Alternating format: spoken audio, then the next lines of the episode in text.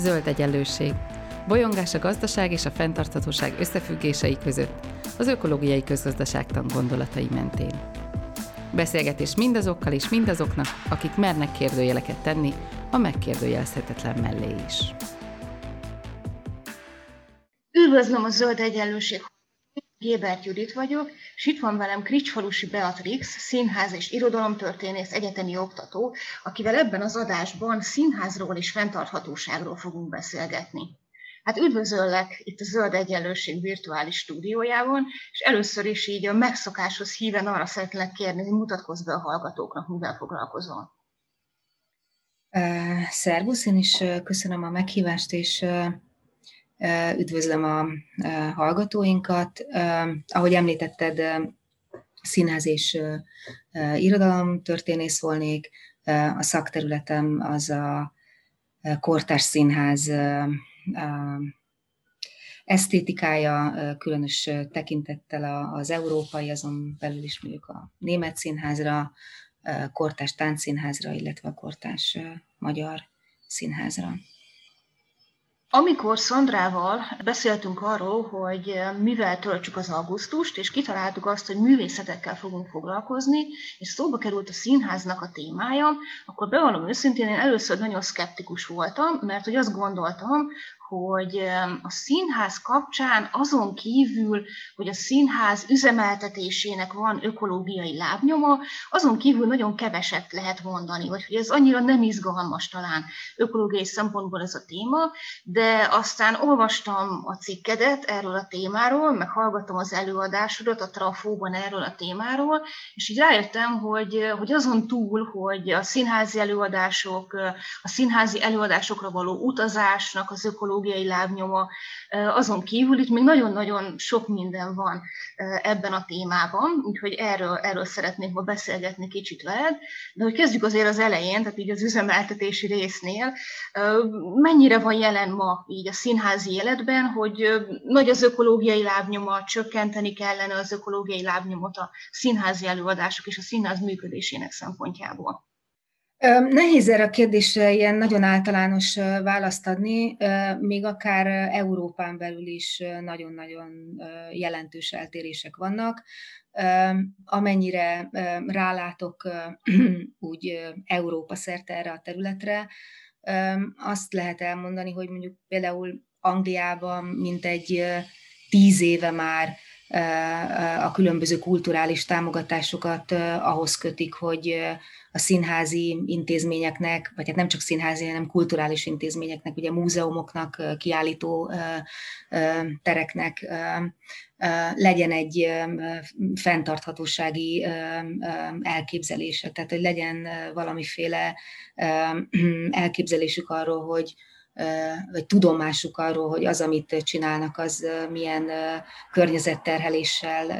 jár, és hogy ezt a környezetterhelést hogyan lehet csökkenteni. Angliában ez tíz éve folyik, Németországban nem olyan régóta. Szövetségi hivatalok, szövetségi szinten, szövetségi kultúrafinanszírozási intézmények foglalkoznak azzal, hogy egyrészt tudatosítsák a színházi és egyéb kulturális intézményekben ezt a problémát, mert hogyha ehhez a karbon semlegességi, a vállalt karbonsemlegességi cél eléréséhez a kulturális szférának, vagy a kulturális szektornak is nyilván hozzá kell járulnia, ezért, tehát itt szükség van egy ilyen, szerintem nagyon erős edukációra a kulturális intézmények irányába, tehát hogy egy, egyáltalán tudják, hogy, hogy, vagy bármiféle elképzelésük legyen arról, hogy az, amit ők csinálnak, az milyen környezetterheléssel jár, annak mekkora a karbonlábnyoma például, és hogy ezt hogyan lehet csökkenteni, és egy következő lépésben aztán természetesen ezeket a célokat számon is lehet rajtuk kérni, tehát ugyanezek a finanszírozó intézmények, miután edukálták és felvilágosították őket, esetleg támogatást is biztosítottak a, az ilyen-olyan létfontosságú korszerűsítések elvégzéséhez, utána számon is kérhetik ezt rajtuk. Németországban már egyértelműen látszik az, hogy beépül a, tehát ott is beépül a támogatási elvek közé az, hogy mennyire fenntartható az a produkció, amit, amit az intézmények előállítanak, az intézmény működése maga mennyire fent, fenntartható, illetve egészen, egészen odáig menően meghatározhatják a finanszírozók, a, vagy hatással lehetnek a finanszírozók az intézmények működésére, hogy, hogy például mi, a, mi az, amire az általuk biztosított pénzt lehet költeni. És egy-két példát említenék, tehát megvan az határozva, hogy hány kilométeren alul nem lehet repülőjegyet finanszírozni a támogatásból, ott csak vonattal lehet utazni, illetve csak húsmentes kéteringet támogatunk. Például ez is egy, ez, ez a legújabb elvek közé bekerül, és talán, talán még egy példa ismét a, a német szintéről, a, az, a, a német országi legfontosabb országos színházi találkozó, a Theater Treffen, amit ugye a vírushelyzet miatt most másodjára online formában rendeztek meg idén. Tehát a Treffenen is van már e, e, külön tematikus workshop fenntarthatóság témában, tehát, tehát ugyanolyan nem, nem csak esztétikai témákat vitat meg a, a, a német színházi szakma a színházi találkozón, hanem, hanem ökológiai, fenntarthatósági projekteket is indítanak, ilyen megbeszélések vannak a színházakból, ilyen szakembereket gyűjtenek össze, és ez is egy abszolút egy, egy téma, amit persze kifelé is megjelenítenek és képviselnek, és és az intézmények a maguk működésében is megpróbálnak minél inkább megvalósítani, és akkor talán kritikai megjegyzésként, vagy kritikus megjegyzésként azt is elmondhatjuk, hogy azért természetesen a kulturális szektorra és a színházi szektorra is jellemzőek ezek a, a már-már a greenwashing határát súroló, ilyen jövőbe beszélő dolgok, mint hogy bizonyos szervezetek bejelentik, hogy majd 2030-ra a karbon semlegességet el fogjuk érni, és aztán nem nagyon van szó arról, hogy de mégis hogy. Tehát, hogy nyilván ez is megjelenik a, a, a, a színházi szintéren belül is, ez sem érdemes elhallgatnunk. Amiről most beszéltél, az legtöbbször ilyen intézményi környezet volt, és az ilyen szabályozási környezet, illetve egy-egy intézménynek a törekvései, meg célkitűzései. És mi a, az lenne a kérdés, mi a helyzet ezzel egyéni szinten? Mert itt a zöld egyenlőségben nagyon gyakran beszélünk arról, hogy egyén és a társadalom kapcsolata, egyén és az intézmény, kinek a felelőssége a környezetvédelem, kinek kevésbé, van arra példa, hogy egy-egy rendező, egy-egy színész azt mondja, hogy ő csak akkor, ha ilyen és ilyen ökológiai szempontoknak megfelelő előadás történik. Igen, természetesen itt is ugyan ez a kettősség figyelhető meg, tehát hogy a, a, az egyéni felelősség, meg az egyéni hozzáállás kérdése és az intézményi környezet és az intézményi hozzáállás kérdése, és itt is nagyon széles palettáról lehet példákat említeni, tehát hogy vannak, vannak olyan kortás művészek, akik nem, az elmúlt húsz évben már nem ültek repülőn, és hogyha az amerikai Egyesült Államokba vitte, a, vitte az, őket az útjuk, akkor már húsz évvel ezelőtt is hajóra szálltak, és úgy keltek át a, a nagy vizen. Tinu Zégál nevét érdemes esetleg itt megemlíteni, aki, aki vizuális művészetek felől érkezett pont azért a, a, az előadó művészet, a koreográfia irányába, mert már 20 évvel ezelőtt is az volt a, a szilárd meggyőződés, hogy nem kell új tárgyakat létrehozni, tehát új produktumokat, kézzel fogható tárgyakat létrehozni, hanem, hanem koreográfiákat kell alkotni, amelyek semmilyen módon nem tárgyasulnak, és ezáltal nem, vagy kevésbé szennyezik a környezetet. És lehet még számos más példát említeni, talán a, a legismertebb az ilyen ökotudatos alkotók közül Jerome Bell, ő egy francia koreográfus, aki úgy szintén nem tegnap kezdte az aggódást a klímakatasztrófa miatt, tehát hogy nyilván ez egy, nála is egy ilyen nagyon hosszú folyamatnak az eredménye volt, az, ameddig,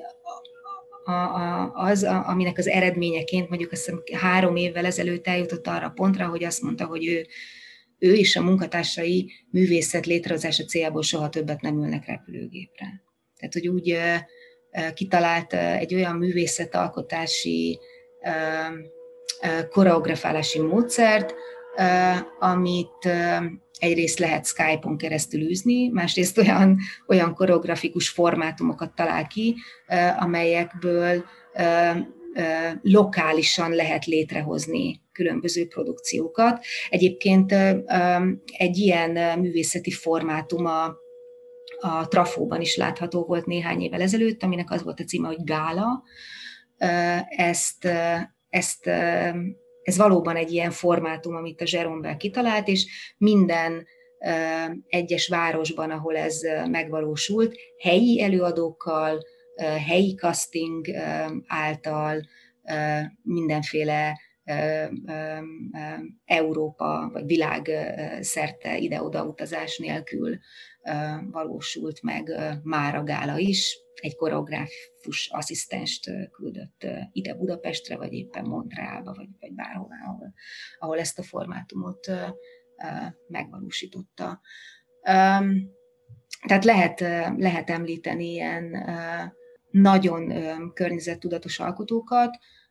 akik aztán, mint például Zseron belejutott odáig, hogy ő nem is hajlandó már megnézni olyan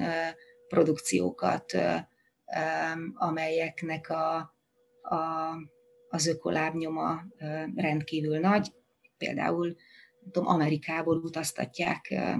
Európába, és ha megnézzük a produkció kivitelezését, a díszleteket, a jelmezeket, az irtatlan mennyiségű elektromos áramot, amit, amit hozzá felhasználnak, akkor, akkor azt mondhatjuk, hogy tulajdonképpen amit a, amit a színpadon látunk, az lehet, hogy esztétikailag egy gyönyörű szép látvány, de ha egy picit mögé nézünk, akkor, akkor maga a klímaégés vagy a klímakatasztrófa, tehát annyira pazarló módon jött létre, és annyira pazarló módon működik maga, maga a produkció. És azt, amit csinál, az szerinted mennyire általánosítható? A koreográfia és a színház jövője, hogy Skype-on keresztül történnek ezek a rendezések? Hát igen, ez a, ez a probléma, hogy nyilván nem általánosítható, mert a, a színház az, vagy az előadó művészetek általában mégiscsak úgy szokták meghatározni magukat, hogy hogy, hogy, hogy lényegük szerint emberek gyűlnek össze egy térben, és ott egymással valamennyi időt közösen, közösen eltöltenek. Jerome Bell hosszú színházi és esztétikai gondolkodás eredményeként jutott el odáig, ahova eljutott, vagy még ugye színházi, esztétikai és ökológiai gondolkodás eredményeként jutott el oda, ahová, ahová eljutott és ez nyilván a legkevésbé sem általánosítható produkciós módszerként, amikor kiadott egy ilyen kvázi kiáltványt arról, hogy na ő aztán soha többet nem utazik, és másnak se kellene soha többet repülőre ülni, akkor lett is ebből óriási felháborodása a művészeti szintéren, mondván, hogy hát persze befutott Párizsban élő koreográfusként ezt könnyen megtehetett, de ha mondjuk valaki Dél-Amerikából szeretne, dél-amerikai koreográfusként szeretne megjelenni az európai szintéren, vagy az, e, a koreográfia európai intézményrendszerében, akkor hát nem nagyon teheti meg azt, hogy ne üljön repülőre, és ez lehet egyébként, hogy már még ilyen Kelet-Európa, Párizs viszonylatában sem túlzottan egyszerű dolog. Ez persze nem azt jelenti, hogy ne lehetne észszerűsíteni és ökotudatosabbá és kevésbé környezetszennyezővé vagy kevésbé pazarlóvá tenni művészeti produkciós mechanizmusokat, és én azt látom, hogy hogy európai szinten ez a, ez a gondolkodás indult el a, az elmúlt években. Például azok a, a az úgynevezett produkciós házak, vagy, vagy inkubátorházak, ami a Magyarországon például a Trafó, közös gondolkodásba kezdtek arról, hogy hogyan tudnák a működésüket a művészeti színvonal fenntartása mellett valamiképp ökológikusabbá vagy környezettudatosabbá tenni, hiszen pont ennek a független színházi szintérnek a, az egyik nagyon-nagyon fontos momentuma és mozzanata volt a mobilitás, ami ugye rendkívül nagy ökológiai lábnyommal járt. Tehát az innen, innen oda utazó rendezők, koreográfusok, akár táncosok, előadó művészek, turnék, az, ez az egész színházi fesztiválipar ugye nagyon-nagyon nagy mértékben épít a mobilitásra, és ezzel az ökotudatos gondolkodással, vagy az ökotudatos gondolkodás megjelenésével el kellett jutni arra a pontra, hogy ezt, ezt a gyakorlatot felülvizsgálja. Tehát, hogy tényleg, tényleg kell-e ennyit utazni, vagy tényleg nem lehet-e valahogy más módon megoldani, vagy, vagy, vagy racionalizálni a, a művészet létrehozásának folyamatát. És ezzel kapcsolatban, vagy ezen a téren én úgy látom, hogy most reménykeltő projektek indultak el az európai szintéren. Meglátjuk, hogy, meglátjuk, hogy mi lesz belőle. Megint megint érdemes azt hangsúlyozni, hogy, hogy valódi változást feltetőleg akkor tudunk elérni, hogyha egyszer jelen, e, egyszerre vannak jelen a szintéren az alulról jövő kezdeményezések, tehát az az, az igény az egyes művészek, alkotók felől, hogy, hogy a a produkciójukat, a munkásságukat ökotudatosabban végezzék, másfelől pedig felülről jövő kezdeményezések, a finanszírozók felől, akik egyrészt támogatást biztosítanak mindenféle korszerűsítési projektekhez, másrésztről pedig számon kérik ezeket a, ezeket a környezetvédelmi mutatókat akkor, amikor pályázatokat írnak ki, és finanszírozásokat ítélnek oda. Az előbb azt mondtad, hogy amikor egy előadást terveznek, akkor is szemponttá vált akár az is, hogy ne gyártsunk új tárgyakat. Ez a mondat nekem nagyon tetszett, hogy ne gyártsunk új tárgyakat, hanem próbáljuk meg úgy megtervezni a színházi előadást, és nekem igazából ez a mondat ez azt sugalja, hogy itt akkor az esztétikai érték és így a környezettudatosságnak a szempontja az akár így össze is kapcsolódhat, vagy nagyon erőteljesen legalábbis beépül a színházi előadásokba. Szóval mit gondolsz erről, hogy van ez az esztétikai érték és az ökológiai szempontoknak a kapcsolatával? Igen, ez, ez egy nagyon fogós kérdés, ugye, mert, mert a, a, ha a művészeti szintéren vizsgáljuk ezt az egész környezettudatos gondolkodást, akkor azt látjuk, hogy ökonómiai, ökológiai és esztétikai szempontokat kell figyelembe vennünk, és gyakorta azt is látjuk, hogy ezek között a szempontok között konfliktusok vannak. Tehát ugye a, a, az európai a művészet európai klasszikus modernista felfogása az ugye a művészet abszolút autonómiáját hirdeti, és ez egy olyan gondolkodás, ami mondjuk különösen Magyarországon a mai napig nagyon erős, tehát hogy semmi sem hathat erre a, erre a, a, a művészet autonóm elgondolására. Sokan azt gondolják, hogy ha bármi is hat rá, akkor az talán már nem is művészet, mert elveszítette a, elveszítette az autonómiáját. Itt megint, megint az, a, az lett a, a, az érdekes irány, hogy hogy lehet ezeket a szempontokat, ezeket az egymással gyakorta konfliktusban álló szempontokat valamiképpen, valamiképpen összebékíteni. Tehát, hogy hogy lehet olyan esztétikailag releváns művészetet létrehozni, amely egyszer mint mondjuk nem környezetromboló, vagy, vagy valamiképp mégiscsak számba veszi a környezetvédelmi szempontokat. Egyszerűen abból, a, abból az alapvető meggondolásból kiindulva, hogyha elpusztul a környezet és kipusztul az emberiség, akkor a művészet produkciója és recepciója művészet produkciójának és recepciójának a feltételei is meg fognak szűnni, tehát hogy, hogy ez egy vég, végső soron ezek olyan érvek, amelyek elől a, a művészek, művészek sem térhetnek ki, vagy ami, ami elől nem ugorhatnak el. De, de ennek a gyakorlati megvalósítása valóban, valóban nagyon fogas kérdéseket vet fel. Ez talán, talán egy, egy, egy olyan, olyan példával érdemes szemléltetni, ami, ami a, ami a színházi szintéren már gyakorta megjelenik, különösen a független színházi szintéren, ahol ugye Magyarországon az elmúlt években egyre kevesebb pénz van. Tehát vannak a színházi szférának nagyon pazarló,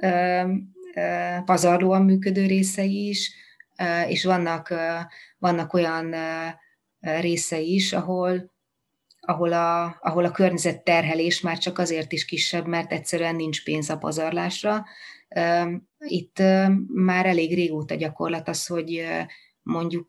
újra hasznosított jelmezekkel dolgoznak. Tehát, hogy nem legyártatnak egy produkcióra jelmezeket, hanem, hanem nem, ugyanis second hand üzletekből szerzik be. Tehát, hogy a, a jelmeztervezőnek a, munkája az nem abban merül ki, hogy teljesen autonóm, újszerű, zseniális jelmezeket tervez, pénz nem számít jeligére egy produkcióhoz, hanem mondjuk az a munka, hogy hogyan tudja mindezt ökotudatosan megoldani,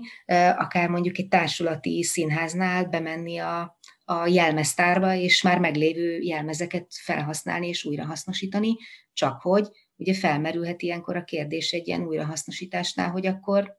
melyik jelmeztervező neve fog felkerülni a címlapra a jelmeztervező kettős pont helyre. Hogyha egy, egy más által korábban tervezett jelmezt ő valamiképpen újrahasznosít, tehát természetesen ez is megoldható, mert, mert, mert, mert, mert átalakítással és áttervezéssel. De azért átalakítással és áttervezéssel itt számolni kell, de azért itt ugye jogosan merül fel a szerzőségnek ebben az esetben a, a, a kérdése. Tehát, hogy mit, mit, mit, csinálunk, mit csinálunk ebben a, ebben a helyzetben, ki, kié lesz a, a szerzői tulajdonjog bizonyos díszletelemek, vagy díszletek és jelmezek esetében.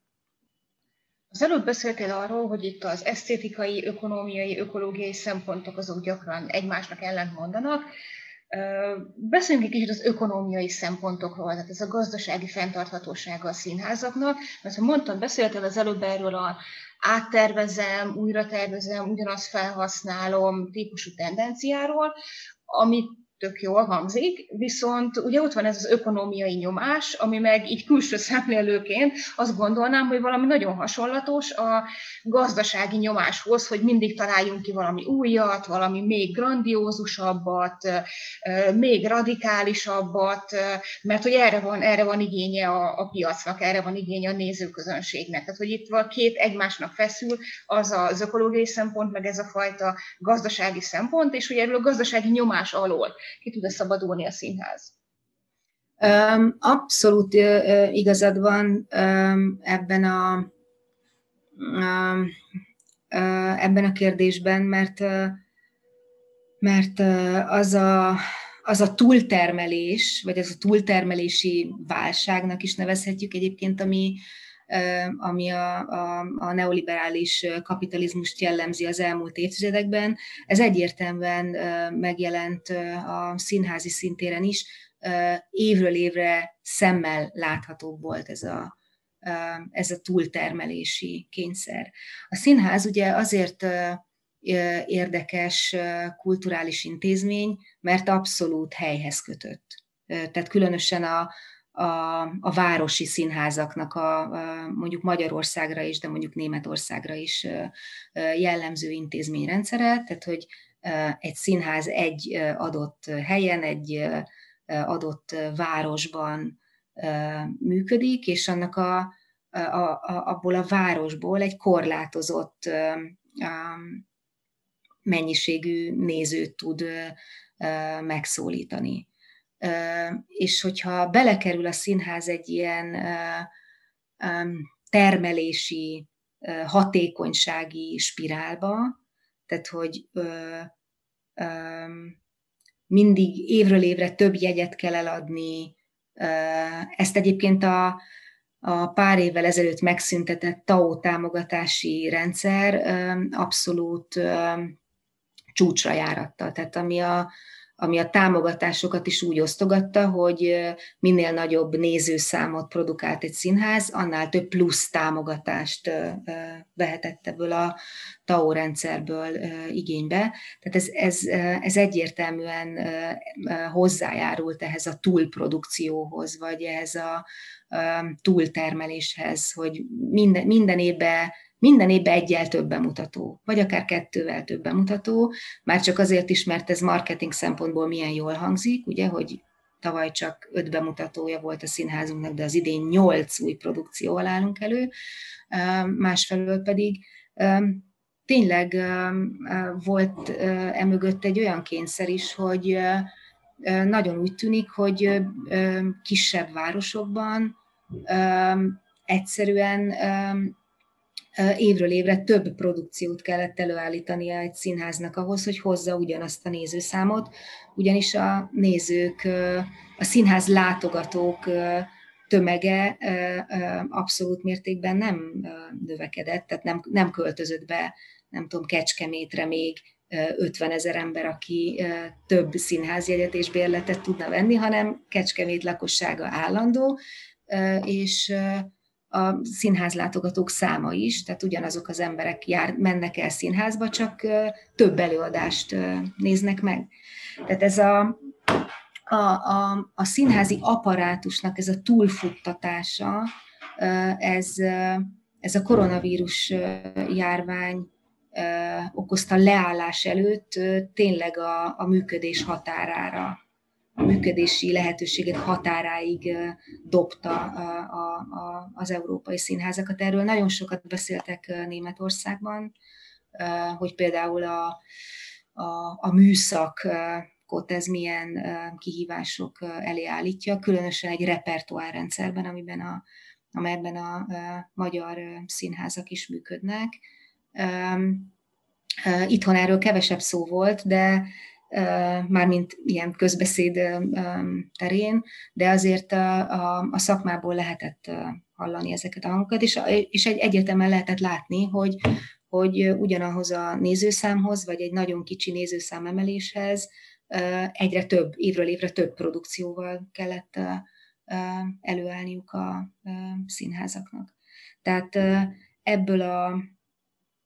ebből a túltermelési kényszerből ebből nem vonhatta ki magát a, a, a, vagy nem vonhatták ki magukat a színházak sem, mint ahogy feltetőleg a kulturális szféra más intézményei sem, mint a múzeumok sem például. Ebben egy, ebben egy nagyon nagy leállást vagy féket jelentett a, a, a koronavírus. Nagy kérdés, hogy a vírus elvonultával, itt van egy kérdőjel a hangomban, hogy elvonul ez valaha, milyen irányba fog menni a színházi szféra. Az biztos, hogy ez is, mint oly sok minden más finanszírozási kérdés. Tehát az, hogy mennyi produkcióval áll, állnak elő az állami támogatásból, állami vagy önkormányzati támogatásból működő színházak, az attól is függ, hogy a finanszírozójuk mit enged meg nekik, és mit ír elő számukra. Tehát, hogy megengedi-e a finanszírozó a lelassulást például, vagy, vagy pedig mint a TAO támogatások rendszerével, igenis a nézőszám növeléshez köti a, a plusz támogatásokat. Pedig mondjuk köthetné a ökotudatos működéshez is a plusz támogatásokat, és akkor nyilván másként néznek ki a, a, a, a szintér. Beszéltünk itt többet az üzemeltetésnek a költségeiről, meg kicsit érintettük itt az esztétikai értéket is. Én nagyon kíváncsi vagyok arra, hogy szerinted gyakrabbak-e azok az előadások, ahol a tartalomban kifejezetten ilyen ökotudatos üzenet jelenik meg az olyan, aminek az akar lenni a mondani valója. Nem tudom, jól teszem fel ezt a kérdést. Um, vélem érteni a kérdést, bár ugye um, nehéz um, nagyon a, a színház, vagy hát bármiféle művészetek uh, um, esetében uh, üzenetről uh, beszélnünk, de az kétség kívül uh, érdekes kérdés, hogy, uh, hogy mennyire tematizálódik színházi előadásokban ez a, ez a, hát már nem is annyira küszöbön álló, mint inkább itt lévő és ajtón kopogtató ökokatasztrófa. És az üzemeltetési kérdésekről szerintem azért nagyon fontos beszélni, mert, mert hogyha belegondolunk abba, hogy, hogy valaki ilyen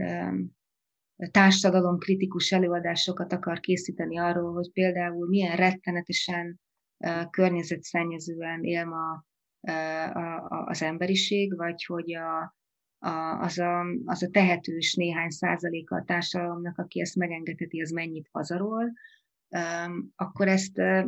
igazából nem álszent módon csak akkor teheti meg, hogyha ha a saját működését felülvizsgálta, és a saját működésére kritikus táblatból tudott, tudott tekinteni a színház. Mert hát lehet ilyen előadásokat készíteni, ami, ami mondjuk ilyen módon kritizálja a pazarlást, vagy mondjuk, mint Jerome Bell, aki elmondja, hogy de hát nem szabad állandóan repülőre ülni, hogyha a maguk a művészek a, a produkció létrehozása közben óriási karbonlábnyommal működtek. Tehát, hogy ahhoz, hogy ilyen környezetkritikus pozíciók megjelenhessenek kortárs színházi előadásokban, annak szerintem előfeltétele az, hogy a, a színház a saját produkciós mechanizmusait felül, felül tudja vizsgálni, vagy felülvizsgálja, mert ha ezt nem teszi meg, akkor, akkor tényleg álszent módon ö, ö, ö, áll az egész témához, és ez a, a, a borívás és vizet prédikálás tipikus esetévé válik. Um, vagy hogy mondjuk lehet itt olyan előadásokat létrehozni, ami, ami megjeleníti azt, hogy rettenetes katasztrófa, naturkatasztrófa, vagy természeti katasztrófa áll a küszöbön, hogyha a, maga az előadás a, széndiokszid kibocsátásával jelentős módon hozzájárult ehhez a, ennek a környezeti katasztrófának a, a, az előállításához. Tehát azt gondolom, hogy a, a, az, hogy a, a színház tudatában legyen a saját működésének a környezetterhelésével, és ezt próbálja csökkenteni, az nagyjából előfeltétele annak, hogy releváns és fontos módon tudja ezeket a problémákat társadalmi szinten megjeleníteni, vagy, vagy, vagy akár, ezzel, akár ezzel kapcsolatos kritikai pozíciókat megjeleníteni. És szerinted a színház, mint művészet alkalmas-e arra, hogy ezt megjelenítse, a környezeti, környezet szempontjait? Hát ez megint nagyon nehéz kérdés, mert ugye hagyományosan a, a színház az egy, mégiscsak egy olyan ért, intézményként értelmezi magát, ami az emberi konfliktusok ábrázolására szakosodott. Ugye, tehát, hogy emberek dialógikus formában konfliktusba kerülnek egymással. Ez a ez, ez, ez az a terep, ahol a, ahol a színház otthon érzi önmagát. Nagyon érdekes kérdés, és a kortás színházi szintér számára ez egy nagyon fontos kihívást jelent, jelenthet, hogy mondjuk a, a, a hogy nézhet ki a természetnek a dramaturgiája, vagy, vagy hogyan értelmezhető az, amit, az, aminek már neve is van, mondjuk ökodramaturgia, ez, ez, ez hogyan, hogyan nézhet ki a, színházban hogyan lehet hogyan lehet a természetet valamiképpen, hát ha nem is megjeleníteni, de tematizálni ebben, a, ebben az alapvetően emberi konfliktusok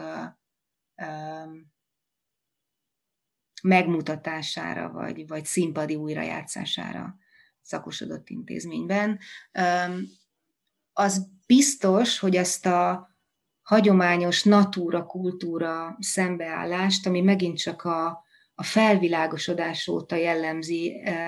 egyébként nem csak az európai színházat, hanem általában véve az európai kultúrát, hát ezzel, ezzel valamit, valamit kezdeni kell. Tehát ez, ez, ez nem, nem maradhat ebben a formában, mert mint abban a, arra az elképzelésre gondolok itt, hogy a, hogy az ember által teremtett kultúra az valami olyasmi, ami a természet fölött áll hierarchiában. És ez tényleg egy olyan gondolat, ami, ami nagyon-nagyon sok szempontból megmutatkozik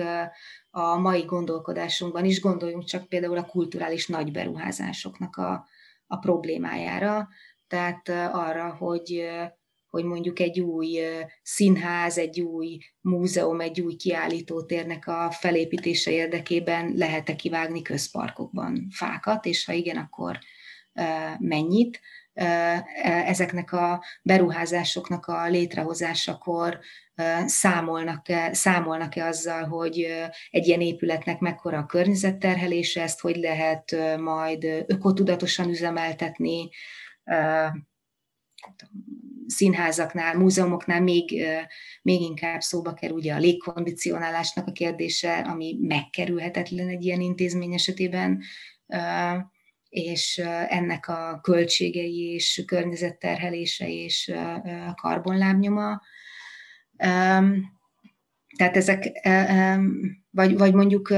vagy mondjuk akár az a, az a szempont, hogy ezeket a kulturális nagyberuházásokat Európa szerte eddig mindig a kulturális turizmusnak a fellendítése érdekében is létrehozták. Tehát valahogy ez a kettő összenőtt, hogy, hogy csinálunk ilyen, ilyen múzeumsziget szintű nagy beruházásokat, ami, ami, a, a, ahová majd özönlenek a turisták. Évről évre nagyobb látogatószámmal tudunk majd dicsekedni ezekben a, ezekben, a, ezekben az intézményekben is. Ez is olyasmi, amit, amit, amit azt gondolom, hogy muszáj újra gondolni. Talán, a, talán ez a Magyar Biodóm projekt ennek a, ennek a gondolkodásnak az egyik legtragikusabb és legabszurdabb megnyilvánulása, mármint annak a gondolkodásnak, hogy, hogy, a, hogy a kultúra, az ember által ter, teremtett kultúra az olyan, az felsőbbrendű a természettel szemben, ugye amikor, amikor ha, ha, ha, ha jól követem a sajtóhíradásokat, akkor senki által meg nem jósolható pénzbe kerülő épület épül fel annak érdekében, hogy abban mutogassuk majd a természetet, és ennek az épületnek nem csak a elkészülési költsége megjósolhatatlan, hanem az üzemeltetési költsége és a környezet terhelése is. Ismétlem egy olyan épületnek, amiben aztán majd a természetet akarjuk mutogatni. Tehát ez, a, ez az a típusú gondolkodás, ami, aminek, aminek meg kell szűnnie, vagy át kell strukturálódnia ahhoz, hogy, hogy például színházi előadások értelmesen és relevánsan tudjanak beszélni a természetről. Ez is a jövő kérdése, hogy, hogy, hogy itt mit tudnak kitalálni színházi alkotók. Hát nagyon köszönöm neked ezt a beszélgetést. És hát köszönöm a Zöld Egyenlőség hallgatóinak is, hogy hallgattatok minket. Én is köszönöm a meghívást. Ez volt az Új Egyenlőség zöld podcastjának mai adása. Hallgassátok az Új Egyenlőség piros podcastot is. Nézzétek a stúdióbeszélgetéseket a YouTube csatornákon, és olvassátok a www.újegyenlőség.hu-t. Vitatkozzatok velünk a Facebook oldalunkon. Jövő héten újra találkozunk.